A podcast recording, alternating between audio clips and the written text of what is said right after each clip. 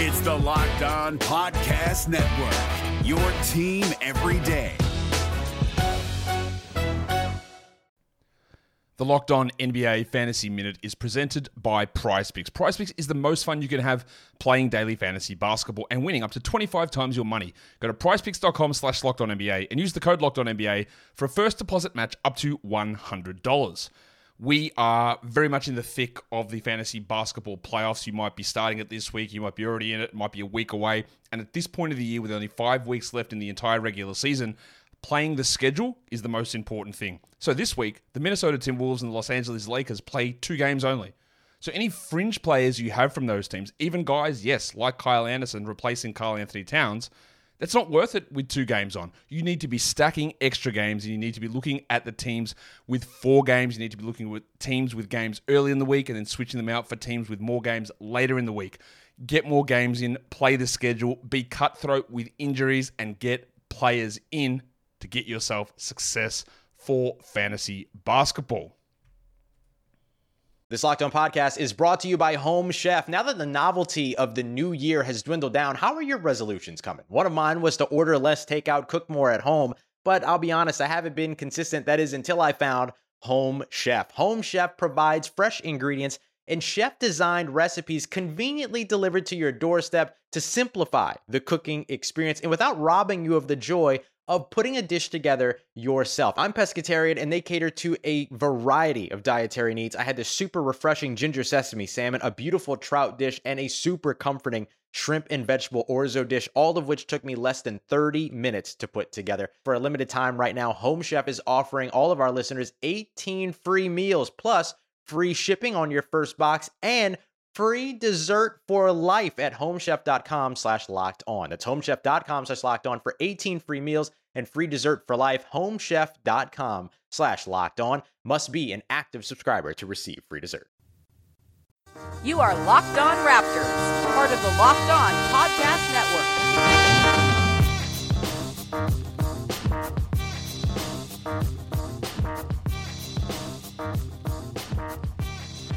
Hey, how's it going? Welcome to episode number 493 of Locked On Raptors for, uh, I guess it's Friday when you're going to hear this, or Saturday. I don't know. Friday, April 12th. Let's call it that. I'm your host, Sean Woodley of RaptorsHQ.com. You can find me on Twitter as always at Woodley Sean. Find the show at Locked On Raptors. You can find links to every single episode of the podcast.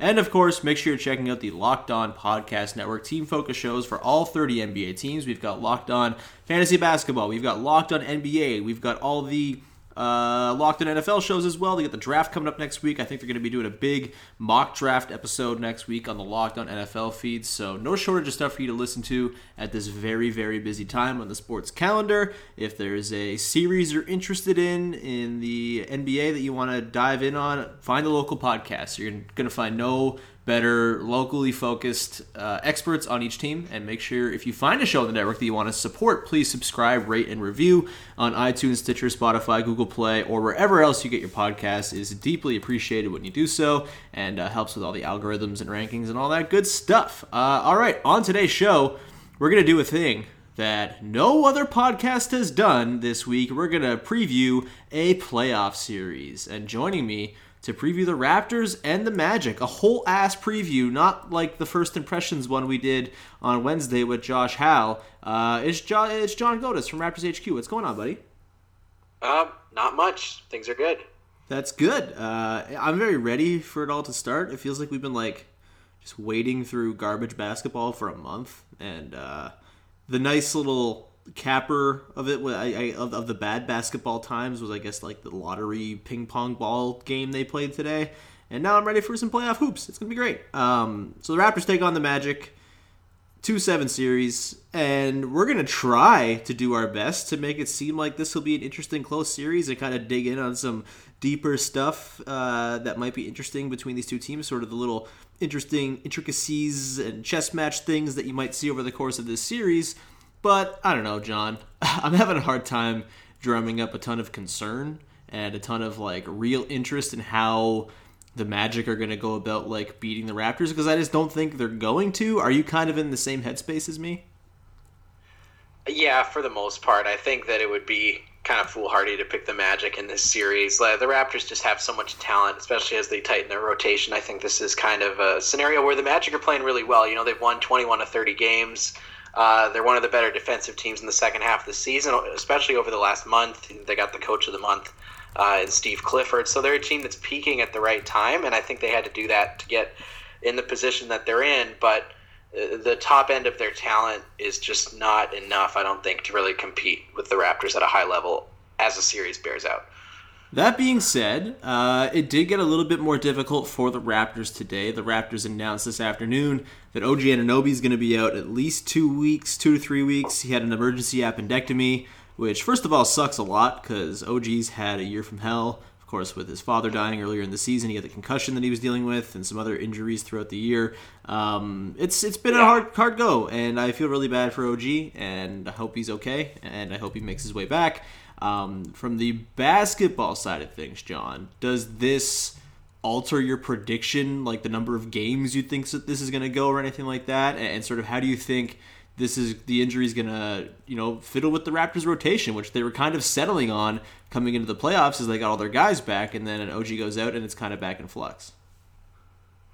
Yeah, I mean, they had kind of nine guys that they could settle on. And I think in the postseason, unless you're the Houston Rockets of last year, I think that playing eight guys is very tough and probably not something you do until you get to maybe a conference finals or a final scenario where you just want to play your best guys and can ask, you know, Kawhi Leonard, Kyle Lowry, and uh, Pascal Siakam to play 40 to 42 minutes Mm-hmm. every night. So I think it would have been too early to do that anyway, and that's why having OG in that eight spot, Powell, wherever he is, kind of in the rankings there at the end of the rotation. Like, those are really solid guys that you can trust to play 18, 20 minutes a night and not give up too much uh, on both ends of the floor. I think both those guys kind of balance their deficiencies in on one side with the opportunities that they have on the other. Uh, and now it's kind of a different scenario. Uh, Does that affect what I think of this series? I don't think it affects this series that much because when you get to the eight or nine guys on the Magic, you're worrying about a Wes Iwundu and a Khem Birch and maybe a Jerian Grant. Um, they're just not guys that you really worry about, right? Like, Yeah. it's I mean, Michael Carter Williams is in the rotation really- right now. Like, That's Yeah, yeah, like yeah, you're right. You're very much on point there. Yeah. Sorry, carry on. it's no, it's not great, and that's kind of just the point I'm, I'm making. It's that that the back end of the rotation, these teams are just so different, and I think that's a big asset for the Raptors in this series. Um, yeah, I, I don't think it affects them that much, but if it gets to a second round series, I think the Raptors would definitely miss OG if he's still out at that point. Yeah, OG is kind of a key to unlocking their like really big small lineups that they haven't used a lot, but like you know the the Pascal OG front court has been a thing that I would have liked to see have seen a lot this season. That we haven't seen a ton of it, but against you know teams deeper in the playoffs, that might be the thing they roll out to try to put another team back on their heels. Um, and maybe maybe against the Sixers that wouldn't be a thing anyway, and maybe you know OG Right. just is like a guy who plays 10 to 18 minutes as like the backup four and he's not sort of factoring into any sort of those sort of gimmicky and sort of death lineup-y looks that the Raps might be able to roll out, uh, you know, because because of Joel Embiid or whatever. But um, like it's not it's never bad to have versatility, and OG does kind of allow them a lot of versatility. And I guess in this series too, with Siakam at the four, like he's kind of the only option at the four now, unless they're going to slide Kawhi down, I guess. Um, which I wouldn't be opposed to either. I think there have been a lot of really good looks with Kawhi and like a couple guards and maybe Danny Green playing the three. Like that could work really well too, and maybe it'll be kind of a, a blessing in disguise to be able to have Kawhi be the backup four as opposed to OG, considering how OG's been kind of up and down this year. But it, there will be, you know, 10 to 18 minutes there that aren't accounted for at the four uh, if you assume Siakam is playing somewhere between 30 and 38, which is what I think he'd probably narrow in on. Um, how do you think they will fill those minutes? Like, do you think we'll see any sh- any surge there? Like, will they go big? Uh, is it just a matter of sliding Kawhi down? Will we see some super duper small looks with like Norm at the four, like we've seen in the past? Uh, what are you thinking we'll see there? Yeah, I think that when the Magic kind of go to their bench, that they can kind of get kind of skinny and smaller. That that would be an opportunity where maybe you could uh, flush Kawhi in with some bench players and run a lineup with him at the 4 I think that's a good opportunity for that to happen. But I, it's really good that uh, Nick Nurse started to experiment kind of at the 60 game mark with um, playing Gasol and Ibaka together. Uh, in some bench minutes and in kind of the transition periods in the second and third quarters because that's going to play a factor, I think, in this series. I think that would be your first and safest option to giving uh, Pascal kind of a, a, spell at the four spot. So I would expect we do see the kind of two bigs lineup because in a in a Vucevic uh, scenario, I think that that can work. Mm-hmm. I think you can make a four five big lineup work against him when he's on the floor. Yeah, and I think you can kind of hide Ibaka on Jonathan Isaac pretty well as well. Like Isaac's good, but I think he his value is more on the defensive end at this point. and you know he's kind of had a bit of an uptick as a shooter as the season's gone along, but he's still just a 32% three point shooter. And if he's the one you're allowing to kind of get free and Serge is kind of losing him a little bit on the perimeter, I think you're kind of okay with that. Um, it would become more of an issue if they're running like Augustin or Fournier and Isaac screen actions, and then you have, you know, you got to face the conundrum of are you going to switch there or whatever, and maybe you don't want Ibaka in space against a Fournier or Augustin, but I think those are minor concerns, really. And uh, you know, Pascal's going to be at the yeah, floor most of the time anyway. The guys you're talking about too, yeah, right? Yeah, it's like, yeah, I'm not particularly like, terrified of any of them. exactly. Yeah. Um, so there are some I, I guess numbers that we could kind of go through. Is there? Let's just throw this. I'll, I'll throw one at you. Is there a singular stat that you've come across in your uh, in your research, whether it's an individual player's numbers, a team wide number, whatever it is, that has kind of interested you as it pertains to how this series might play out? Well, I think the one, and we're going to get into this a little bit later, the one individually that stands out to me is that you know Pascal Siakam's really struggled against the uh, against the Orlando Magic in the matchup that they played this year, and yeah. we can kind of get more into that. It was kind of a mix of him just having bad games and the Magic kind of baiting him into tougher shots, kind of presenting some length and all that stuff. You know, these are two teams though that are you know run really good stuff on offense. They're very determined and kind of set in what they do and place. Uh, you know, a definitive style of basketball. Mm-hmm. I think the Raptors have more diversity in their offense. Um, but the Magic do present some problems for the Raptors, and we've kind of saw that bear that bear that out in the regular season matchups. But these are two teams that are going to shoot a lot of threes. Uh, but the Raptors are going to have opportunities to get really good looks, I think, against this team too, because they the Magic are very focused on collapsing the paint. Mm-hmm. Uh, so it is going to kind of be, you know, a scenario where the Raptors have maybe a little, a few more mid-range looks, have some good looks from three, and they're going to have to knock down some shots.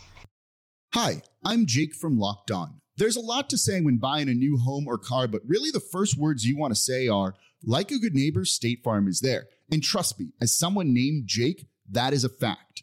That's the phrase that will help you feel good knowing that you have people who can help you find the right coverage for the things you want to protect. Insurance doesn't need to be complicated with a State Farm agent. With so many coverage options, it feels good knowing you can find what fits you because your situation is unique.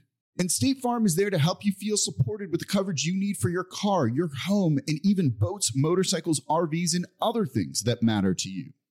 And when you need ways to get help, don't yell or be angry because State Farm gives you options there too, in person or on the phone with your local agent or on statefarm.com or their award winning app. State Farm lets you do things your way. So when you need help protecting the things that matter most, remember to say, like a good neighbor, State Farm is there. Yeah, and that's the nice thing. Like, I think a lot of teams are going to try to go the Raptors into taking mid rangers just because that's what most defenses in the playoffs kind of try to funnel offenses towards. But the Raptors, like, if there's a team that you're okay with taking mid range jumpers, it's one that has Serge Ibaka and Marc Gasol and Kawhi Leonard on it, right? Um, mm-hmm. And so that, that's just kind of. I've been thinking about this a lot, and a graphic that Ian Levy uh, Levy posted earlier today showing like the Raptors' offensive sort of the way they skew offensively. And it, it, you look up the graphic; it's hard to kind of explain in an audio form. But essentially, the Raptors do the everything. Perfect, the perfect really, diamond. Yeah, it's a perfect diamond. Uh, most teams kind of you know lean pretty heavily over to one way or another, whether it's ball movement, shot selection, all this stuff, where they're really good. The Raptors are just good at everything, and I think that is uh, is very much a thing that's going to play out in this series. That yeah, okay, the Magic hone in on one thing that they can stop pretty well, but oh, there's this, these two other things that the Raptors are really good at. That maybe when the Magic try to adjust to stop that, oh, this other thing pops up. It'll be like whack a mole for things the Raptors are good at, and I think that's going to be a real problem for Orlando. Um, a number that really stands out to me is I guess there's a couple. One is sort of the numbers sort of circulating around the areas in which transition kind of crop out of because so I, I, like the Raptors are incredible at transition. We know this. They're the best team in the league uh, per possession, 1.19 points per possession in transition this season per NBA.com. Uh, the Magic are also pretty good at defending transition, seventh best in the league at 1.07 points per possession allowed.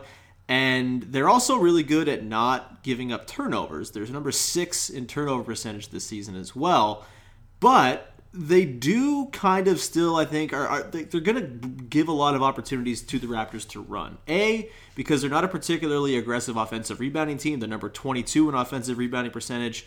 And they also are one of the worst shooting teams in the league. Of the, all the playoff teams, they have the third worst true shooting percentage, and they were bottom 10 in the league in true shooting. So they miss a lot of shots.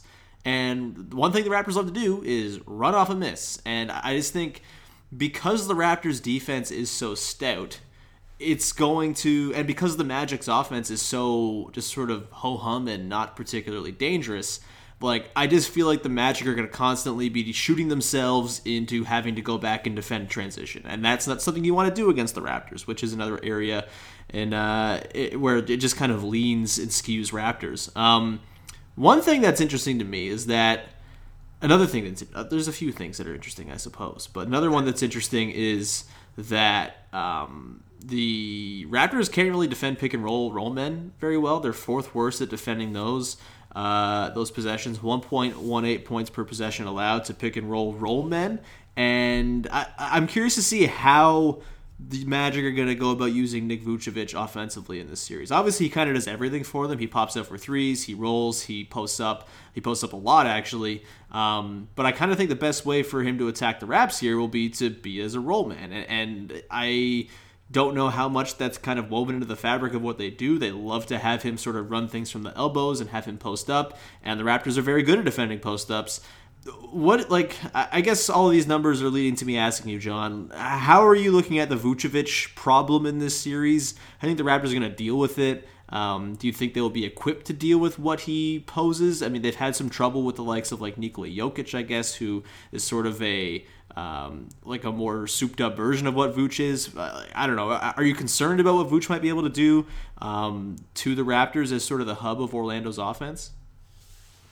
Yeah, well, a, a couple weeks ago, I think I commented while the Warriors were beating up on somebody, and I forget. But the one team that, that is as big, you know, physically as the Warriors are of the top five teams in the NBA are the Raptors, and that's yeah. just, you know, there's no stats to back that up, but I mean, they're just like monstrous when they're on the floor, mm-hmm. and I think that's kind of where they connect Vucevic, especially post uh, Marc Gasol trade if they have a favorable matchup, like we mentioned earlier, that would allow them to play Serge Ibaka at the four, then you can kind of collapse a little bit. You know, you have guys on the floor at all times that are large at their positions, can kind of affect passes, get into the lanes. Again, these are two teams that collapse the paint very well on defense. Um, it's just a scenario where I think the bigger the Raptors get, the better they're going to guard against Vucevic, and we've seen that uh, they've gotten progressively better at doing that as the season has gone on, and they've gotten bigger. I think early in the year they weren't giving Valanciunas as much opportunity to guard Vucevic. It was a lot of Ibaka. I don't think that matchup was very good for them. And then later in the year, it slowly came around where in that last matchup, the 121-109 game from April 1st, they played him quite well. Mm-hmm. Um, and it's just a result, I think, of the team becoming bigger. Uh, Gasol's a good matchup, except for when Vucevic, he could probably pick and pop a little bit better against Gasol, as but he does present a really strong post defense. Mm-hmm. But again, the Raptors are very active on defense, and I think that one outlying thing that we've seen over the last two weeks of play is that when the Raptors are engaged and moving and are on a string defensively, they might be the best defensive team in the league, and Vucevic would not present that much of a problem, even in kind of a one-on-one pick and roll scenario because the Raptors can collapse and mm-hmm. create a scenario where they're just putting a lot of bodies and a lot of arms in front of them. Yeah, I think Gasol today in his press conference said something to the to the uh, effect of like the Raptors kind of get stops on demand whenever they feel like it on defense, which kind of feels like it's hmm. true. Uh, that that Orlando game, the last one of the season, the one that kind of I think matters the most when you're looking at the matchup. Um, that one was like smothering. Like the, the Magic started off really well. They had a nice first half, and then the Raps were like, okay, halfway through the second quarter, we're just not going to allow any more points, and they didn't, and they kind of just turned it on at the at the flip of a switch, and I guess that's kind of what you're banking on them being able to do in the playoffs, and I guess mm-hmm. the other thing too with Vooch and how he works within Orlando's offense is yes, he's like very very good, but because he you know runs the offense essentially inside out and because no one around him is a particularly dead eye shooter or even a really great off the ball guy who can make a play on a swing and, and, sort of you know keep the defense rotating and moving and always guessing, like DJ Augustin's the best three point shooter of the starters at 42%. Great. Good good on you, DJ Augustin. I'm not scared of DJ Augustin whatsoever. Uh, and then it's No. like Evan Fournier, 34%. Aaron Gordon, 35%. The margin for error and the margin for like allowing your your defenders to really key in on Vooch and sort of give up that extra half step that you might want to close out on one of these guys, like you can afford to you know leave that margin of error because it's like you're just not going to get burned the way you would against like a Cavs team where you collapse on LeBron and he's throwing it out to five, you know, 42% three point shooters who are all very good and also like bewitched to destroy the Raptors. Um, so I, uh, while I think Vooch is very good, I think that's going to be kind of a, a bit of a downfall for the Magic. The fact that they rely on him so much to kind of be the source of everything they do. Um, I also Yeah. think like I don't know. What are you thinking about how Vooch is going to be defensively in this series and how the Raptors are going to approach that? Because like it's not like and I keep like bringing up Valanciunas when I talk about Vooch in prepare, preparation for the series, which I shouldn't be because Vooch is a better player.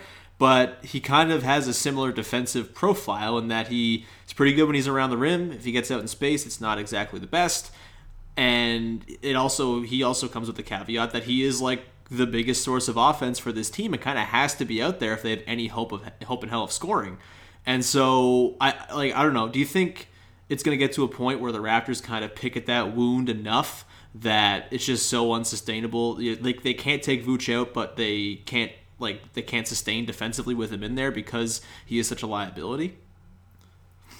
Yeah, I mean, I've given up hope on the Raptors becoming a heavy pick and roll team. I just don't think that's in their DNA. So I'm not sure fair if that's going to be kind of the primary way where you attack like a Vucevic, but taking advantage of him in, mind, in kind of the more creative offensive sets that Nick Nurse likes to run, you know, the off-ball elevator sets, the stuff that kind of gets him involved in screen action. I think the more that the Raptors play kind of strong side with Marc Gasol and Kyle Lowry working off each other, the Yeah. more that they're going to use him as kind of a decoy on defense, kind of going at him.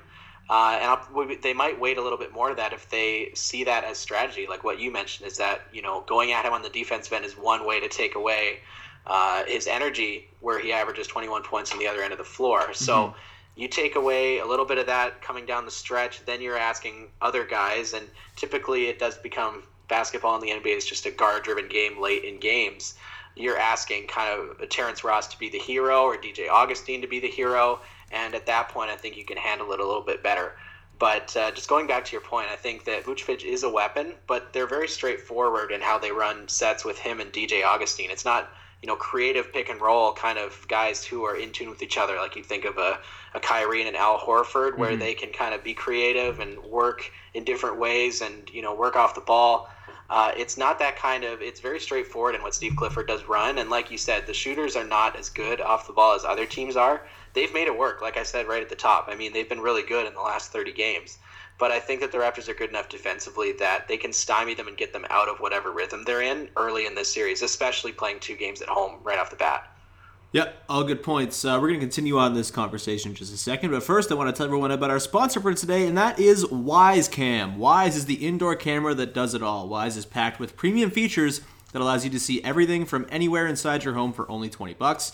1080p full HD, images so clear you won't miss a thing, night vision and two-way audio, you get it all with Wyze. Wyze's mission is to bring amazing smart home products into every single home and make them accessible for everyone. You can check on your home anytime with Wyze's app's live stream. Connect with life as it unfolds in sharp focus, live stream, and eight times digital zoom as well. You get free 14 day rolling cloud storage with Wyze as well, with no subscriptions. You can go back if something happened in your house, you're wondering uh, what, the, what were the kids up to last Tuesday. You can go back t- 14 days in your cloud storage to check on what's going on in your house.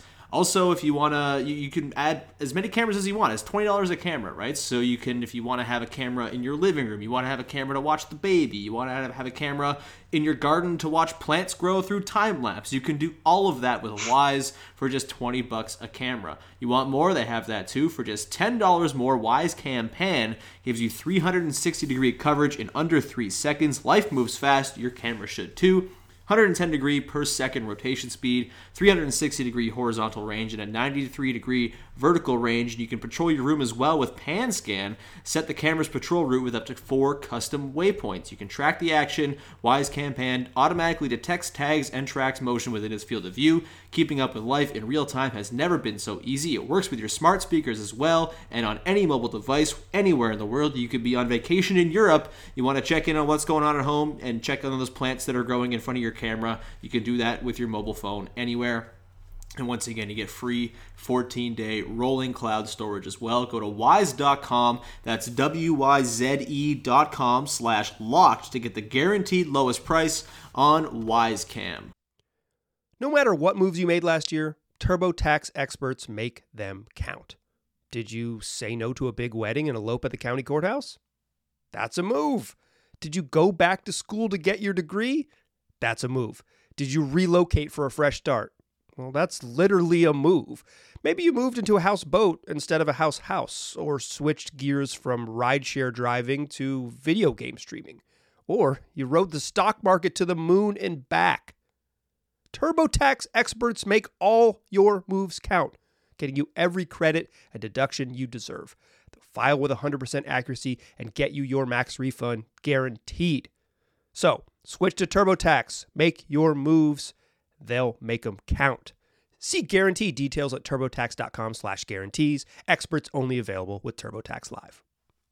All right, John, let's continue on with our talk about Raptors Magic. Um, Pascal Siakam.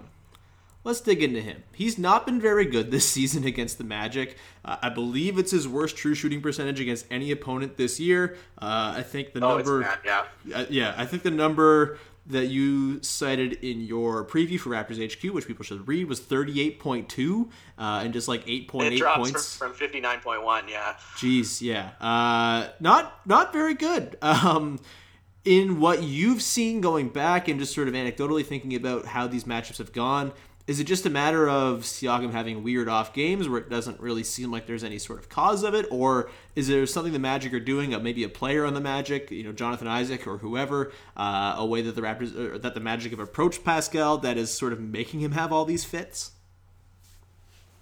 Well, I mean, the first thought that I have is it's not as bad as the numbers kind of bear it out to be. Like, leading with the numbers is a good way to kind of scare people into thinking that the Magic can uh, take Pascal Siakam out of this series, which uh, at the end of the day, I don't think they can do.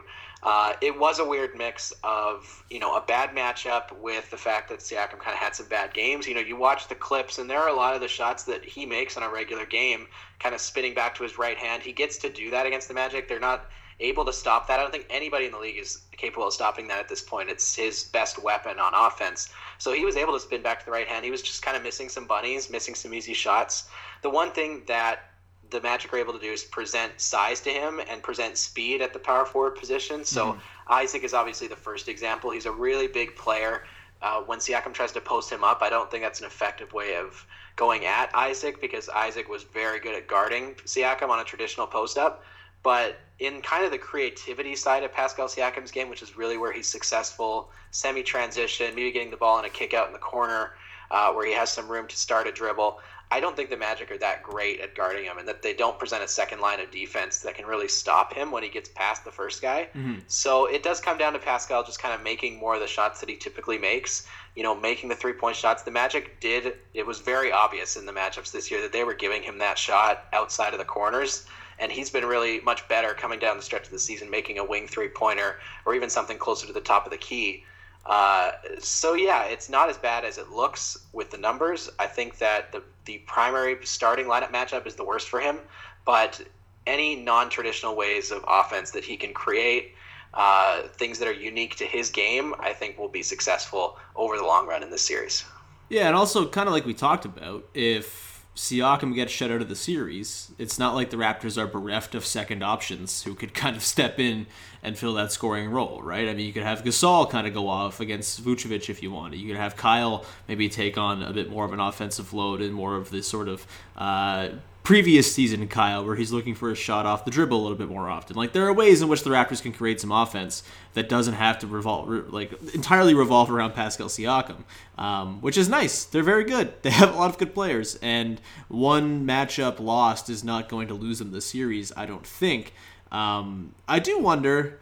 And maybe we won't see this because it's a first round matchup against the Magic, and maybe they want to kind of keep some of those bullets still in the chamber. But I wonder, you know, Nick Nurse has talked this season about playing more in sort of a style that puts other teams on their heels as opposed to sort of the Dwane Casey approach where you kind of just react to what the other team's doing to you and hope that what your reaction is is successful and stops whatever the other team is doing, whatever they are doing to you at will. Um, I, I wonder if maybe the Raps are going to try to flip it on the Magic here and, and sort of say, all right, you got Nick Vucevic and Jonathan Isaac in your front court uh, we're going to play Pascal Siakam at center, and you can deal with that. I, I, I mean, it might be tough rebounding wise, but the small looks have rebounded reasonably well this season. Pascal's a good rebounder. Kawhi is a really good rebounder. Um, if I guess there's no OG, so that's a bit of a uh, a loss in terms of the small lineups. But I, I, don't know. Could you see them going Siakam at the five to kind of throw the Magic for a loop here and just kind of see what happens? Because I, I don't know. I think you can make an argument that even this series could be used as a bit of an experimentation ground, considering the Raptors should be able to win it pretty easily. Like, if you want to try some stuff out to see if it works, I also would not be opposed to that either. Yeah, and you can be kind of proactive in using Siakam as a screener in that scenario. Mm-hmm. Uh, that's one that people have talked about being a way to kind of utilize his abilities in a non-traditional way. Like I said, um, but yeah, I think the smaller looks would be helpful against the Magic. And you're right; it is a, it's an opportunity for experimentation, and we can see how that would look. I think it's definitely a look they're going to use a lot more if it got to a conference finals against Milwaukee. So the more that they can test it, you know, in an ideal world where it takes four weeks to get there, uh, you don't want to kind of go dry until it gets to that point. So play it out and see how it goes. I've talked about Vooch being sort of maybe the open wound that the Raptors will pick at uh, on the on the Magic defense, considering everyone else on the defense is pretty stout. Uh, if there is an open wound from the Raptors side of things, do you think the Magic are going to drive at? I mean, th- obviously, there's nothing to the degree that like a DeRozan Valanciunas defensive pick and roll combination represented. Um, but I, I don't know. Is there something? on the Raptors that you could see the Magic really target targeting to try to you know just maximize that one weakness or anything like that, or is there even one on this team to even be worried about? Well, I mean, if we were talking in a pre-trade world, I think offensive rebounding would be one. Yeah. But the Magic's numbers don't really suggest that they're that great at that, like he said earlier. I mean, Terrence Ross is the great X factor. I mean, you love him, baby. He could be the great. He could be the great X factor in this series because you really don't know how good he could be. Um, in bench lineups where maybe he's facing against a Norm Powell, I mean, the Raptors can find one, two, three ways to take him out of a game, but you never know. And you know, he could get in a groove and have a forty-point game, and it could affect you know, one game in a series. So that's definitely one where it's hard to predict and maybe one kind of weak spot that the Raptors might have because Ross is the kind of scorer who you can't predict. And if he's playing well, he could go off without with, with having a good defender on him. Mm-hmm. Uh, want to do some rapid fire things to wrap up the podcast here, John? I have some topics to throw your way. You've seen the topics. Yeah, I have. I'm looking at them right now. There is a rundown, um, but I have a few that I want to throw your way. So first off, if the Raptors are going to uh, lose this series, which player on the team is most likely to be recognized forevermore as a playoff goat, and not the goat as you know in LeBron versus MJ, but the goat, the other kind, the the ta- the Taylor Swift remix kind of goat. Well, I mean, the obvious answer is Kyle Lowry. I think that. Boo! I know, not being entirely accurate. I think if he has a really bad series and the Raptors were to lose, that probably is not going to happen. But he would probably be that guy. You don't agree with that? I think it's Pascal. I Really? think I think Pascal is going to be fine. I don't really think the Isaac thing scares me all that much, but there are times where Pascal can get a little bit haywire when he's handling the ball and kind of get a little bit too overconfident in what he's able to do or how his handle is. And I I could see him kind of spilling over a few key turnovers that lead to buckets at the other end that could potentially sway a game. Um, I, and also, I guess on defense, he might be the weakest link defensively, which is saying something. um, Yeah. Because, who boy, that's a good ass defense. But uh, and he he's like got a case for second team All NBA that some people have made. I don't necessarily agree, but he's definitely got a case for it, and he can defend anybody. Um, so, but like him being maybe a little bit inattentive off the ball, maybe you know, even then, like is Jonathan Isaac going to kill him all that much? I don't think so. So maybe that's not even a thing. But on offense, I think he can get a little bit. A little out of control, and that could be something that sinks them in a game or two. I don't think it's going to, though. I think they're going to win this series pretty easily. We'll get some predictions at the end. Uh, Maybe next, maybe Ibaka goes one for twelve. You never know. He could be the goat. uh, Raptors fans are no stranger to uh, players that they come to ir- irrationally hate over the course of a series. Think Mike Scott, Otto Porter, pretty much anyone on the Wizards, I guess. Uh, um, Tony Snell, I think, had himself a couple of, uh, or he had a big series against the Raps back in 2016 too. There, there, there are plenty. Uh, who is the most likely Magic player to become that new irrationally hate guy who kills the Raptors? Michael Carter will no. Um, probably probably Fournier. I would think probably Fournier. Fournier can kind of be uh, a, a thorn in your side type of player. But uh, all in all, I mean, the Magic are pretty neutral in personality. Uh, they don't really stand out to me as a. They're kind of a system team at this point. So Yeah. there's not a lot of you know guys who are really kind of the killers who kind of annoy you. Like there's not going to be a Paul Pierce Wizards thing going on. Yeah. Uh, but I would say probably Fournier. Yeah, I don't think like Serge is gonna punch anybody in this series. He played with a lot of these guys. He's probably close to them anyway. But I mean, maybe Michael Carter Williams. But uh, could you blame him? Um, Yeah. I would say DJ Augustin because it's inexplicable already that he's the starting point guard on a playoff team, and him doing positive things in a playoff series after he was such garbage in his very short stint with the Raptors seven years ago uh, would be very very annoying. I think he's gonna have a game where he goes like four of six from three, and it's gonna be very irritating because he shouldn't be doing that. And he's DJ Augustin, and he was god awful. Um, so yeah, that's my answer. Next question. There are, uh, speaking of DJ Augustin, there are a few revenge games or revenge series going on. Uh, lots of Magic and Raptors uh, sort of swapping of personalities. Of course, Terrence Ross, Serge Ibaka, DJ Augustin, Jody Meeks played like 37 games with the Magic. Uh, I don't know who got picked with the pick they sent in the Terrence Ross trade. That's I'd have to. I I, I have no idea. Um, I should probably know that, but I don't. But is there someone uh, in this series you think is going to have a particularly strong revenge series? Who will have the best revenge series of those four guys? Um, I, I actually don't think Ibaka thinks about the Magic. Do you? he was like he was overweight for half a season and then got traded. Yeah. Um, I would go with Jody Meeks because I don't want to see Jeremy Lin at all this year. God bless him. Yeah. Uh, so in this series, rather. So I, I'm going to go with Jody Meeks. I hope that he comes in and hits three threes in a game. That would be awesome. Yeah, we didn't really touch on Jody Meeks. He might be the ninth man in the rotation uh, with OG going down. I don't know, you know, how much that'll matter, and I, it might not even be true. It might be Malcolm Miller. It might be Jeremy Lin. It might be somebody else. But I, uh, I think Meeks probably deserves to be there because he's played pretty well, and also because he shoots well. And I think if there is something that's going to dog the Raptors among their uh, sort of bench dudes, mostly Norman Powell, I suppose. It'll be hitting threes, and uh, maybe Meeks finds himself some minutes that way. I'm going to say it's Terrence Ross because I hope it is Terrence Ross. It would be great. I would love, like, I don't think Terrence Ross is going to win the series by himself or anything, but if he goes out and wins a game by himself, I will be genuinely happy and thrilled. And uh, so I'm going to root for Terrence Ross to have the best revenge series. Uh, most important question. We'll wrap it up here, the rapid fire round. What jersey should the Raptors be wearing, and what jerseys should the Magic be wearing uh, in their home and away games? So I guess start with the Raptors. Are the white and golds an option? I wish they would wear those. Why? At Wha- least for one games. I love the the bad. Welcome Raptors. Is that it? Welcome Toronto. Yeah, Welcome Toronto. they're very bad. I hate those jerseys. God. I'm a sucker now. I've become like I'm slowly reverting to like casual fan status with my jersey takes. So I'm like, oh, cool, new colors. Goddamn Gold normie. looks pretty. Um, I uh, it's a bit of a bummer that there's no potential for the Raptors to be uh, the, the Raptors crowd to be decked out in shirts that are the color of the opposing team.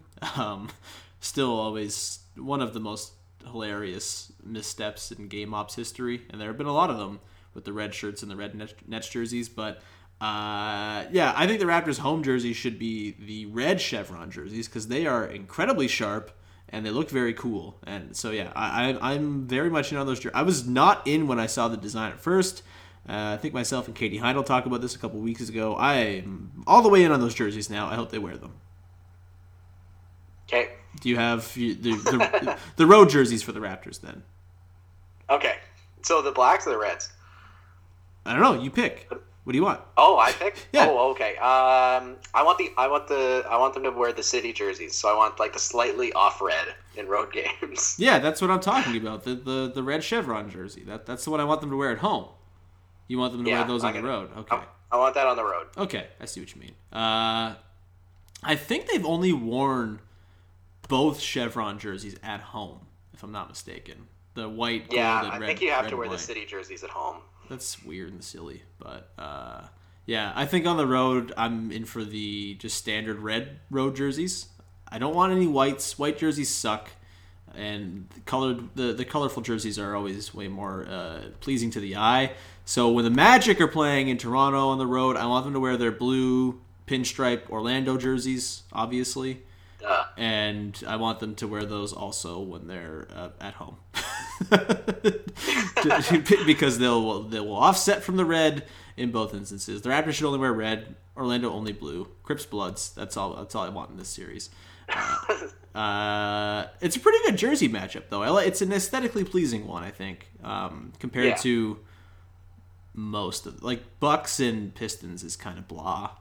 So is Sixers and Nets, even though they're, the jerseys themselves are nice, but the, the contrast is not very good. Uh, actually, I'm going to go out there and say it. Raptors Magic, best jersey matchup in the entire league, contrast wise, in the playoffs. But that's not. everyone loves everyone loves a red versus blue. It's always good, and any color on color really. Like I hate, like I, I don't like when it's a white jersey versus a color jersey. It just it doesn't really pop to me. But like a nice, what I've always really liked is when they go the when, when they play in Brooklyn and Brooklyn wears the blacks and the Raps wear the reds, and it like really pops on the court with the feeder lighting and everything. Just give me something that pops, and I think it'll work really well. The Raptors reds on Orlando's floor as well. So. Um, Yeah, Orlando's gym is very bright and not pretty though. Their floor is cool though. And It's all it's, right. it's it's you don't like the I don't know the word for it. I don't watch enough HGTV. What's the word for that floor? I don't have a I don't have strong opinions about floors unless they're like the stadium lighting, like the theater lighting. Like the two New York arenas, everyone looks good in those arenas. Yeah, that's true. Um, Orlando Magic floor. Their arena is very bright, isn't it? I still yeah, like their they're I- I still like the court, very like whatever the wood is called on the court. Modeled? Not modeled. I don't know. This is I, the uh, stadium floor, the uh, no, the parquet floor. That's what I'm talking about. Yeah, I like it. It's good. Anyway. I do like the parquet floor. It's, it's bright as hell in there though. I'm looking at pictures right now. yeah, it's uh it's not pleasing at all. All right, John, we've danced around it long enough. What's your prediction for the series? oh, I didn't get to do the Magic jerseys. Oh yeah. What I wanted you, to shit. I wanted to shit talk their uh, city jerseys with like the shooting star basketball. Hey, and, those like, are sparkly, the sparkly sparkles. They should do like uh, the Simpsons on Disney Plus thing on the on the little patch. uh, what's it's That's all. That's all I had. That's that's it. I think it's a good jersey. It looks good when Terrence Ross is dunking. It's like space. I like it. Uh, It's it's Mm-hmm. uh, actually it's bad. Looking at it now, it's pretty bad. it looks like something an NHL team would have had in like 2002. Like that. The like- city jerseys overall were very bad. I'm, Yeah. I'm kind of shocked. yeah, I'm not that shocked actually. Nike has Nike's been kind of very going off a cliff with the jerseys and very bad ideas. Yeah. Um. Anyway, although the way things work is that 20 years from now, this Magic jersey will be a collector's item, and people will love it. People will be clamoring for the Constellation jersey to come back. Actually, you know what? I'm, I'm kind of selling my. It looks actually good with the Disney logo on it. Like without the Disney logo, I think it would look stupider, but it actually looks great. I'm yeah, I'm back in on it. The. Disney logo is one of the better logos. What is what's the Oklahoma City Thunder one? It's like a grocery store, and it's like Loves truck Yeah, stops. Loves. Yeah. truly, truly terrible. They couldn't have picked like just the the the Ramucan or whatever. Just pick something with a white Yeah. font. Yeah, I It had to uh, be the yellow grocery store. yeah. Oh, I think I've eaten a sandwich from a Love's before. Don't do that. it's uh, yeah. On my way to Take that, Russell Westbrook. on my I think on my way to Daytona Beach, I got a Love's sandwich. It was one of the worst things I've ever had in my entire life. Uh, anyway, Grocery store sandwiches are always a bad idea. They seem like a good idea at the time. yeah. I think Uh, the secret rarely is I think the secret is uh, well, the secret's don't get one, but maybe toast Yeah, it there's no afterwards and add your own ingredients to it, like. So go go to the deli.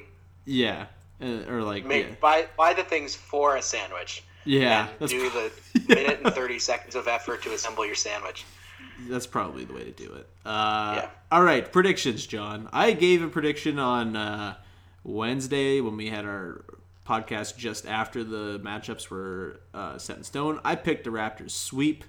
Uh, I don't think I've changed my mind on that. I think the Raptors are going to sweep this series. I don't think the Magic have the firepower to keep up. Uh, where are you at though? Uh, I'm a very boring Raptors in five, but I'm a very exciting uh, proponent of the douchebag sweep. I think they're going to lose tomorrow and then win out.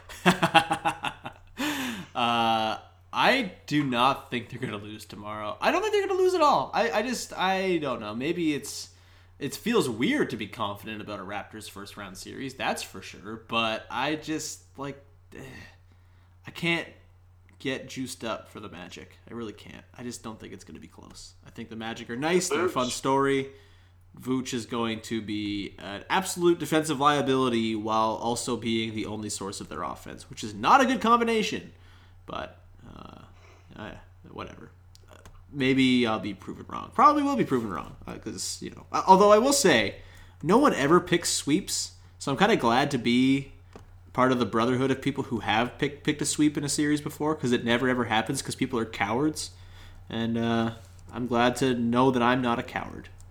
I guess is what I would saying. like to chip in and say that I am not a coward. Uh, and I picked the Bucks in four. The Bucks are going to win in four. Okay, that's an easy sweep to pick. It's slightly less cowardly because I did pick a sweep. It's just the easiest sweep to pick. Oh, the Bucks are going to sweep the Dwane Nets Casey coach now, team. So this might be the easiest path to the finals the Raptors have ever had. Actually, yeah, I uh, I don't want Joel Embiid to be hurt. That's bad. But That's if it means bad, the Nets win, I can make my peace with it. But I also don't want to play those three guys because they all annoy me. Embiid, Butler, and Simmons, and Oh, they're just they're just so awful to watch in the playoffs because there's so much whining. The Game of Zones was great. Have you seen the Game of Zones yet? No, one? I haven't yet. Oh, it's fantastic. Anyway, uh, that's gonna do it. I think we've covered the series pretty extensively, as have uh, no other podcasts out there at all. So thank you for your patronage. Thank you for joining me, John. It was uh, it's great to talk to you. Everyone, read John's preview at Raptors HQ. Do you have anything else you'd like to plug? Anything else coming down the pipe slash pike? I still don't know what the proper word for that is. Uh, yeah, I don't know either. Um, the preview on Raptors HQ, post game coverage, games three and four on the road. Uh, the Raptors nine and five are no longer playing, so I don't have that anymore. But most of them are on the team, so maybe I'll have some insights if, like, well, knock on wood, nobody else is going to get hurt on the Raptors, so Chris Boucher will not play. but uh, yeah, it's uh, game coverage and stuff, and hopefully the Raptors win and we'll keep it going here.